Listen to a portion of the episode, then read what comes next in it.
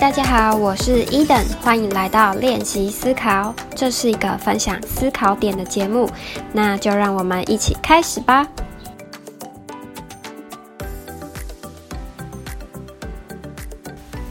嗨，大家好。今天我想要在节目的开始之前，先和大家分享一件令我感动的小事情。好，那就是我终于有听众留言了，真的超级感动的。我一定要在我的节目上好好的谢谢一下这位可爱的小听众。他是 Elsa 许七二三，他在我的 Apple p o c k e t 上面留言，他说一听就订阅，期待下一集。最近一直在提醒自己多练习思考，说话要谨言慎行。蛮喜欢透过英文书籍描述，还可以边学英文，哈哈。期待还有其他类型的分享。谢谢你，谢谢 Elsa 许七二三。真的超级开心的，因为我自己知道我现在还在一个节目的草创初期阶段，我没有想到这么快就有听众愿意花时间留言给我，而且还给了我五颗星，真的超开心的，给了我满满的动力。好，我会继续加油的。好，那我们今天继续回到我在第一集有介绍过的这本外文的书籍，书名是《The Four Agreements》，作者是 Don Miguel Ruiz。今天要来讲他的第二个篇章，第二个篇章是 “Don't take anything personally”，不要凡事针对自己。好，作者呢，他在这一个篇章，他跟第一个章节有一点点的不太一样，是。我觉得他在这一个这个章节里呢，他用的口吻叙事口吻是偏严肃的，然后他对于他很多事情的看法解释的方式也比较偏抽象，所以这也是为什么我花了比较久的时间在准备这一集，因为我想要好好的做好功课再来呈现给大家。好，那啊，今天呢就先从。作者他先解释了这个“凡事别针对自己”是什么意思。这个“凡事别针对自己”呢，他在这边用的解释是，他说，就是呢，你很容易，就是不论你生活周遭发生什么事情，你很容易把自己套用进去，这样子的人就是一个凡事针对自己的人。他先从一个大众通病的角度去做切入。他说：“We make the assumption that everything is about me，就是我们很容易去做假设，每一件事情都跟我有关。那如果你是这样子的人的话呢，你就很容易去为此所苦。那凡事针对自己，他其实有一个外在的表现形态，就是无论他人说了什么。”你都会把自己套用进去，你会去接受他人给你的评语，然后去认同对方。那这样子的人呢，就会陷入一个痛苦的状态。那会把你陷入这个痛苦状态的原因，是因为他说是 personal importance。那翻成中文的话是个人重要性，字面上翻过来的话啦。那我查了一下，它是什么意思？它是一个状态。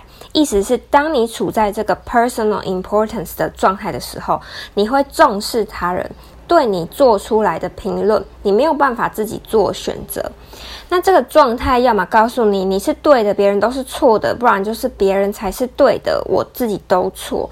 你的内心会无法平衡，处于一个拉扯的状态。这就是为什么呢？这个作者要告诉我们，这个很重要，就是凡是针对自己这一件事情非常重要。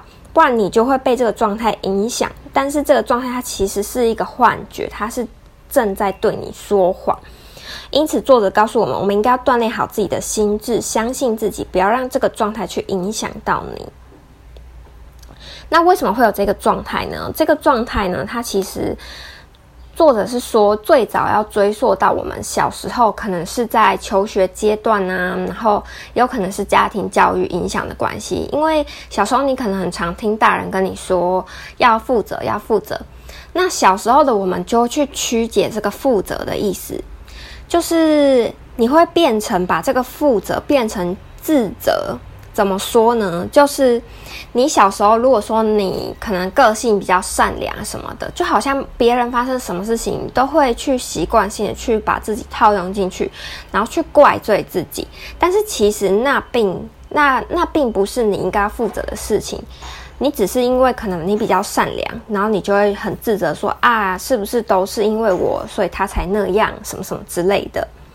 在这边，作者就告诉了读者，他说：“Nothing other people do is because of you。”他说，并不是说别人做了什么，那就一定是因为你。他说，别人做了什么事情，那是因为基于每个人的价值观的不同。那之前呢，他就有在第一个篇上说，每一个人的行为都是根据你做出来的认同点去衍生出来的行为，就是你如果相信了。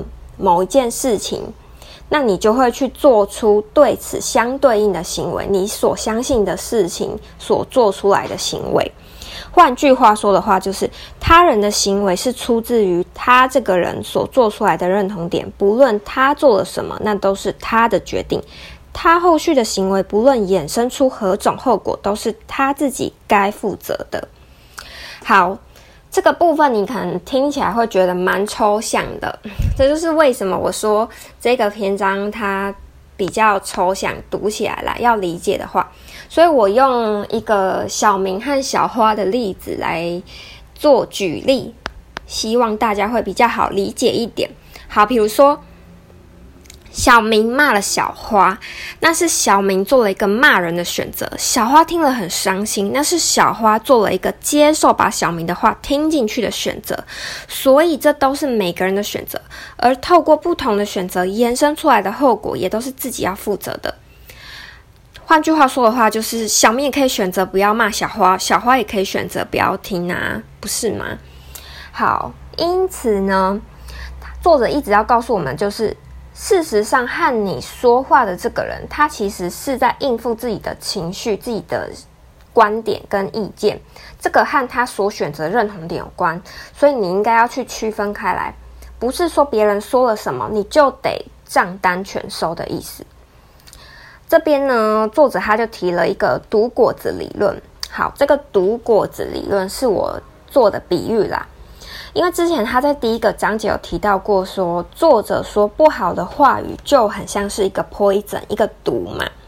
那我用毒果子比喻，是因为他后面用了一个很生动的动词是 eat，就是把这个毒吃下去。那我那我们可以把它想象成是一个毒果子，就是你比较好做想象。好，那他说这个毒果子理论是什么呢？他说这个毒果子理论就是，一旦在你同意的这个当下呢，这一个毒果子它就会传，它就会传递到你身上，你就是会把这个毒果子给吃下去。在你如果说对方他今天要告诉你的话呢，其实是目的是要伤害你，那伤害你的话，这就不是什么好话嘛，那不是什么好话，那它就是一个毒果子，人家要把毒果子喂你吃。你就是毫无条件的就直接吃下去了，那这个毒果子就传递到你身上，大概就是这种感觉。那为什么这个人他会要把这个毒果子给你吃呢？因为他知道你是一个很容易接受就是别人给你的任何话的人，因此他说，凡是针对自己有这样子特质的人，就很容易成为这个毒果子传递理论里的受害者。你可以去想一下，你是不是有这样子的特质？如果你是这样的话，你就要注意喽，因为存心想要让你伤害的人知道，一句小小的话都能够轻易的左右你的心。因此呢，你如果吃下去这个毒果子的话，它变成什么？然后作者这边就说了一个很有趣的名词，他说你就是等于把别人的 emotional garbage 吃下去了。这个 emotional garbage 呢，是情绪垃圾。那吃下去别人的这个情绪垃圾会变成什么呢？就会变成你的垃圾啊！那我自己的解读是，如果我一直在吃别人的情绪垃圾，那这些垃圾会在我的心里堆积嘛。等到它累积到一定的超载的量的时候，我自己就会负荷不了，因此我会不舒服，我会感到很悲伤，我可能会感到很生气，就会引发我自己的负面情绪的出来。这也是为什么作者在这个篇章他告诉我们一定要学会免疫的方法。那破解毒果子理论的方式就是这个认同点，不要凡事针对自己。好，接着作者也说明了为什么我们应该要去跳脱这一项凡事针对自己的这个特质呢？他说，因为每一个人都有自己所深信的观念跟想法，就算在他的观念里，你是他批评的对象，那又怎么样呢？因为在他的世界里，他有权利去主宰他的观点。这个就和你跟我一样，在你的世界，在我的世界里，我们都有权利去选择我们要不要做接受。因此，不论别人给予你称赞或者是批评，那个本质是其实都不会去影响到你的。在这里，作者就讲了一个我觉得蛮厉害的话。他说：“I don't have the need to have someone tell me。”哦，这句话的意思就是说，我根本不需要别由别人来告诉我，告诉我什么？告诉我我很棒，或是我很糟糕？我根本不需要去透过别人别人来评断我。因为在别人评断你之前，你已经知道你是怎么样的人了。不论你是好，你是坏，其实没有人比你更了解你自己，不是吗？作者他在这里讲了一个名词，我觉得蛮有意思的。他说 “social mask”，社交面具。那这个社交面具是什么意思呢？嗯，就像是我们其实有很多个面向的我们自己。比如说，有工作时的我，有与我自己独处时候的我。那我可能会选择在工作时的我戴上一个 social mask。我可能会在这个时候呢，选择戴上我的社交面具。为什么呢？因为我我想要在工作的时候呈现出可能是比较干练的样子，可能是比较嗯精明的样子，所以我会去隐藏我的自己的缺点，去让。呈现出来的样子是比较好像比较精明一样，这是我想要在工作上呈现出来的样子。那这个样子呢，它其实不是真正的我，因此这样子的我其实是一个社交面具的我，戴上面具的我。那作者这里就说啊，尽管你戴上了社交面具，你还是清楚社交面具底下的你是长什么样子。因此呢，你根本不用去管别人怎么想，别人怎么看你，因为你怎么看你自己才是最重要的。我这边想要稍微解释一下这个社交面具这个东西。其实我觉得每个人会在各种场合去戴上一个社社交面具，我觉得这是。没有关系的，我觉得蛮也蛮正常的，因为你本来就会区分出来说你自己是在工作的时候是什么样的状态，然后和你自己独处的时候是什么样的状态。只是我觉得作者他在这边想要传递的是，不论你在外呈现的是什么样子，你应该要记得。那一个面具底下的你是什么样子？就是你必须去了解最真正的你自己。也就是说，你的面具底下呢，可能是有一个缺点的，可能是有你想要隐藏的部分的。你应该要先去接受你有这个缺点的事实，就是你有想要隐藏的这件事情，你自己应该要最清楚，而不是说我清楚，但是我就假装它不在，而是你清楚你有缺点这件事情。但是你必须要去接受这个缺点。好，接下来就会讲到作者在这个篇章中讲的第二个理论，我把它取名为“伤口触碰理论”。好，这个伤口触碰理论是什么呢？作者他说了，除了第一种状况，就是你会因为别人的话受伤嘛，你也有可能会遇到第二种状况。第二种状况是什么呢？就是别人和你说：“哎，你说的话伤害到我了。”好，在这种情形里呢，他提了一个可以让读者去思考的不同的角度，那就是这个理论。好，这个理论呢，他在讲什么？他是在说，嗯，其实并不是因为我说了什么而去伤害到你，而是在我说的那个当下，我刚好去触碰到你原本就有的那个伤口，所以你才会痛。好，这样子讲，不知道大家有没有稍微有一点画面出来？他这边讲了一段很有趣的话，我一定要跟大家分享。他说：“If you get mad at me，他说如果你对我生气，I know you are dealing with yourself。他说我知道你其实是在处理你自己的情绪。I am the excuse for you to get mad。他说我只是刚好变成你的生气的借口而已。And you get mad because you are afraid。他说你会生气，那是因为你很害怕啊。”我觉得这一段话非常的有趣，它就是完全印证了说面社交面具这件事情。每个人在社交面具底下都有一个可能会想要隐藏的部分。那我很生气，就是因为我会生气，或是我气你，是因为你可能刚好触碰到原本我就有的那一个缺点，那个缺点是我的伤口，你碰到了，所以我会痛，大概是这种感觉。因此呢，并不是说别人责怪你，你就得都账单全收。他人的生气可能只是他在恼羞成怒而已。这个恼羞成怒非常有意思哦，它的外在形态就很像是你的社交面具掉了，然后被别人看到的时候，你因为过度惊慌，然后呢，你就生气了，是不是很有趣？因此呢，作者他想要告诉读者的是有两个重点，第一个是你有选择的权利，在相信别人之前，你应该要先相信你自己，不论别人给你什么评语。比如说，作者里面有讲到一个例子，就是呃，有一个路人，路人 A 对路人 B 说：“Hey, you look so fat。”他说：“哎，你看起来好胖哦。”那这个这个路人 A 跟路人 B 讲了这句话，路人 B 就一定得接受你给我这个评语吗？他有选择的权利啊，他也可以不要接受啊，因为他怎么样，那是路人 B 他自己最清楚的事情。路人 A 怎么可能会比路人 B 更了解他自己呢？好，第二个重要的点是。练习对自己诚实，在别人评断你之前，你应该要先评断你自己。好，这个第二个重点，我自己觉得比较难，因为我把它想成是一种对自己认错的过程，就是你必须要先评断你自己，你要去接受你有缺点这件事情，因为你接受了，只有你接受了，别人在跟你提出你有缺点这件事情的时候，你才不会。